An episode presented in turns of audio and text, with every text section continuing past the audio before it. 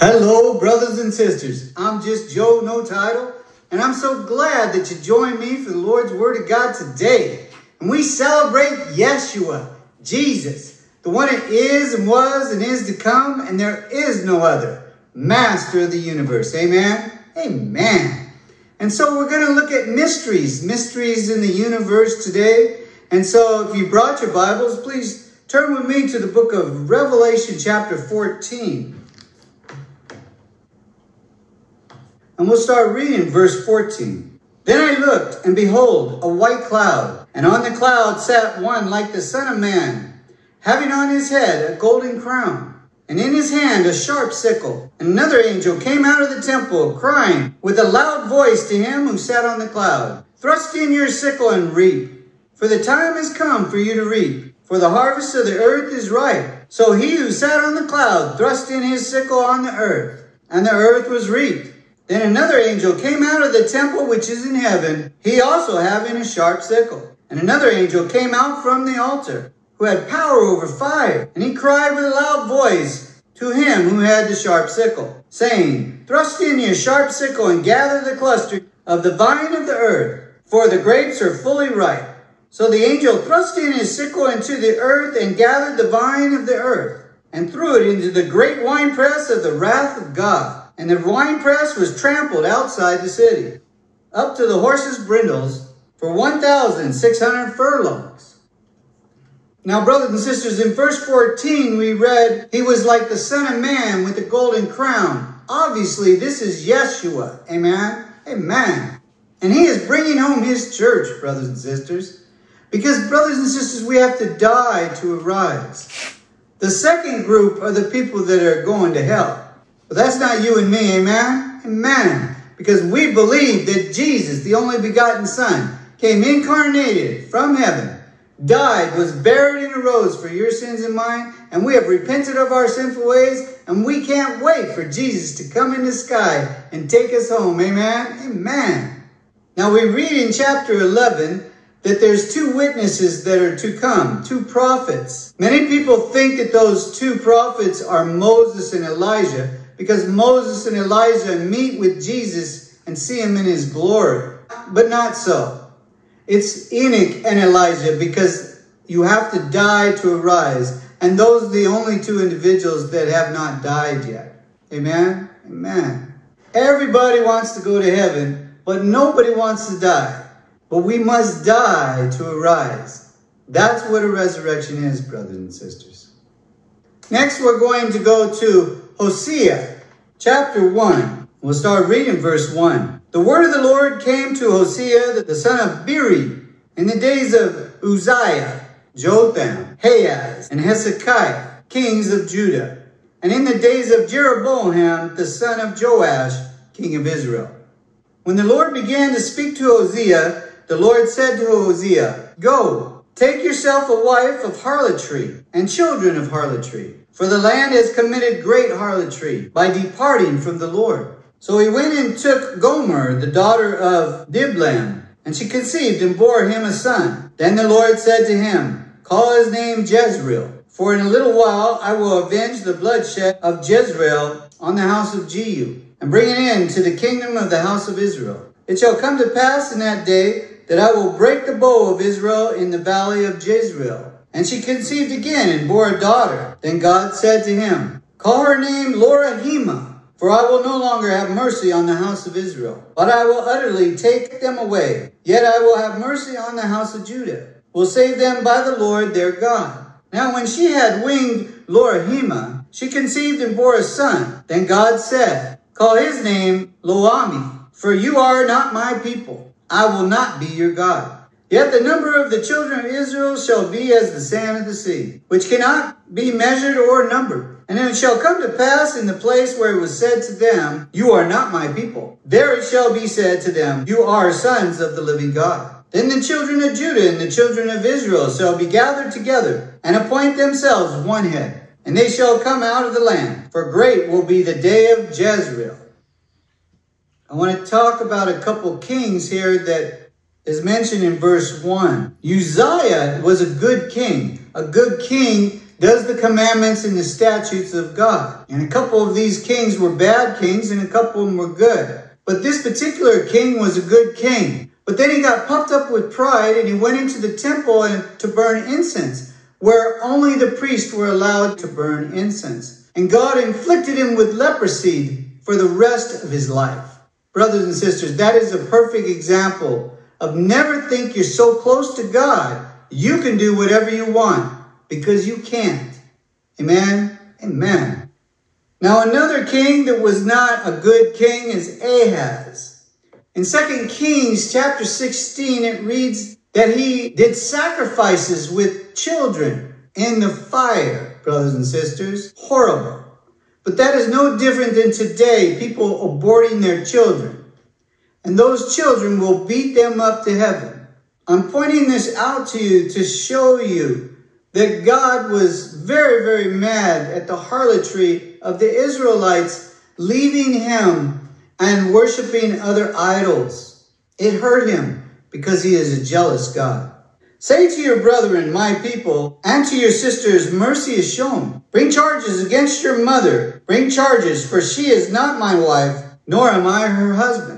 Let her put away her harlotry from her sight, and her adultery from between her breasts. I will not have mercy on her children, for they are the children of harlotry, for their mother has played the harlot. So we're seeing a history of Israel.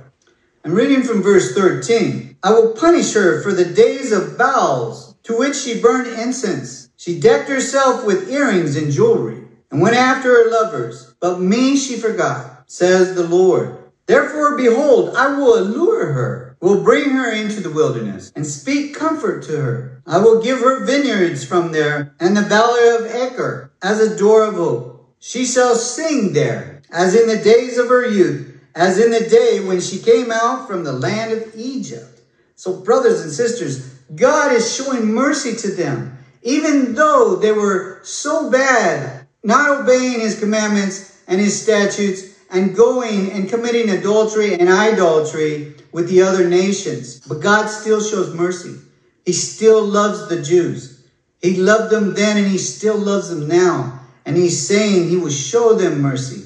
And they shall sing there. Brothers and sisters, the way we bless the Lord is two ways. We praise his name and give him glory for all the blessings that he does for us. And we sing worship songs to Yeshua, Jesus songs, brothers and sisters. Amen? Amen. So, moving over to chapter 3. Then the Lord said to me, Go again and love a woman who is loved by a lover and is committing adultery, just like the love of the Lord for the children of Israel. And I said to her, You shall stay with me many days. You shall not play the harlot, nor shall you have a man. So too will I be toward you. For the children of Israel shall abide many days without a king or a prince, without sacrifice or sacred pillar, without a ephod or a teraphim. Afterward, the children of Israel shall return and seek the Lord their God and David their king. And they shall fear the Lord and his goodness in the later days. So, brothers and sisters, the Lord has taken us all the way up till now. And he's saying that he's going to forgive them and they are going to repent and come back to him, to David, their king. And we know that Jesus was called Son of David as king. Amen. Amen. So, brothers and sisters, get excited that the Jews are going to come back to the Lord. But in verse 13, it says that he will punish her. And so, to look in this a little further, let's move to the book of Zechariah, chapter 14. We will start reading verse 1. Behold, the day of the Lord is coming, and your spoil will be divided in your midst. I will gather all the nations to battle against Jerusalem. The city shall be taken, the houses rifled, the women ravished. Half the city shall go into captivity, but the remnant of the people shall not be cut off from the city. Then the Lord will go forth and fight against those nations. So, brothers and sisters, nations are going to move to fight Israel, but the Lord is going to save the remnant the ones that accept Yeshua as their Savior and follow Him in obedience and receive the Holy Spirit. Amen? Amen. So now let's see how the Lord deals with the people who attack Israel We'll start reading verse 12. And this shall be the plague with which the Lord will strike all the people who fought against Jerusalem. Their flesh shall dissolve while they stand on their feet. Their eyes shall dissolve in their sockets, and their tongues shall dissolve in their mouths. Brothers and sisters, this is an atomic bomb. All right, one more passage. Turn with me to the book of Jeremiah, chapter 31, and we will read verse 18 and 19. I have surely heard Ephraim beroaming himself. You have chastised me, and I was chastised like an untrained bull. Restore me, and I will return, for you are the Lord my God. Surely after my turning I repented, and after I was instructed, I struck myself on the thigh. I was ashamed, yes, even humiliated, because I bore the reproach of my youth. Brothers and sisters, Jesus came for the Jews. In Matthew chapter 15, Jesus is in Tyre and Sidon, and a woman of Canaan comes to him and pleads with him to have mercy, son of David. She says, My daughter is severely demon possessed. And his response is, I was not sent except for the lost sheep of Israel. But she came and worshiped him and said, Lord, help me.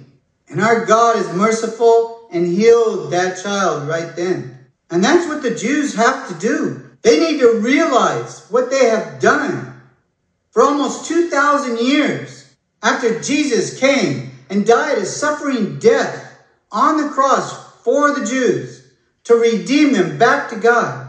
They have not accepted him in Israel. They persecute his name in Jerusalem. And when they're being attacked, as they are today, they're wondering why? Or the Holocaust, why? Well, that's why, brothers and sisters. He died a suffering death for them. And all they have to do is accept him as their Savior, their Messiah. The Lord tells us in the gospel, pray to the Father in Yeshua's name, and your prayers will be answered. If not, they're not going to be heard. Brothers and sisters, the word says love covers a multitude of sins. And that is about Jesus covering all the sins of all those who receive him and are chosen. And the chosen are the ones who repent, give up their lives for him, and receive the Holy Spirit. Amen? Amen. So, brothers and sisters, pray up and read up every day and keep the love of Yeshua in your heart and continue carrying the cross given to you by taking Christ as your master, your teacher, your example. Believe his doctrine and obey him and we will all be with our Lord and Savior someday for eternity. Amen. Amen.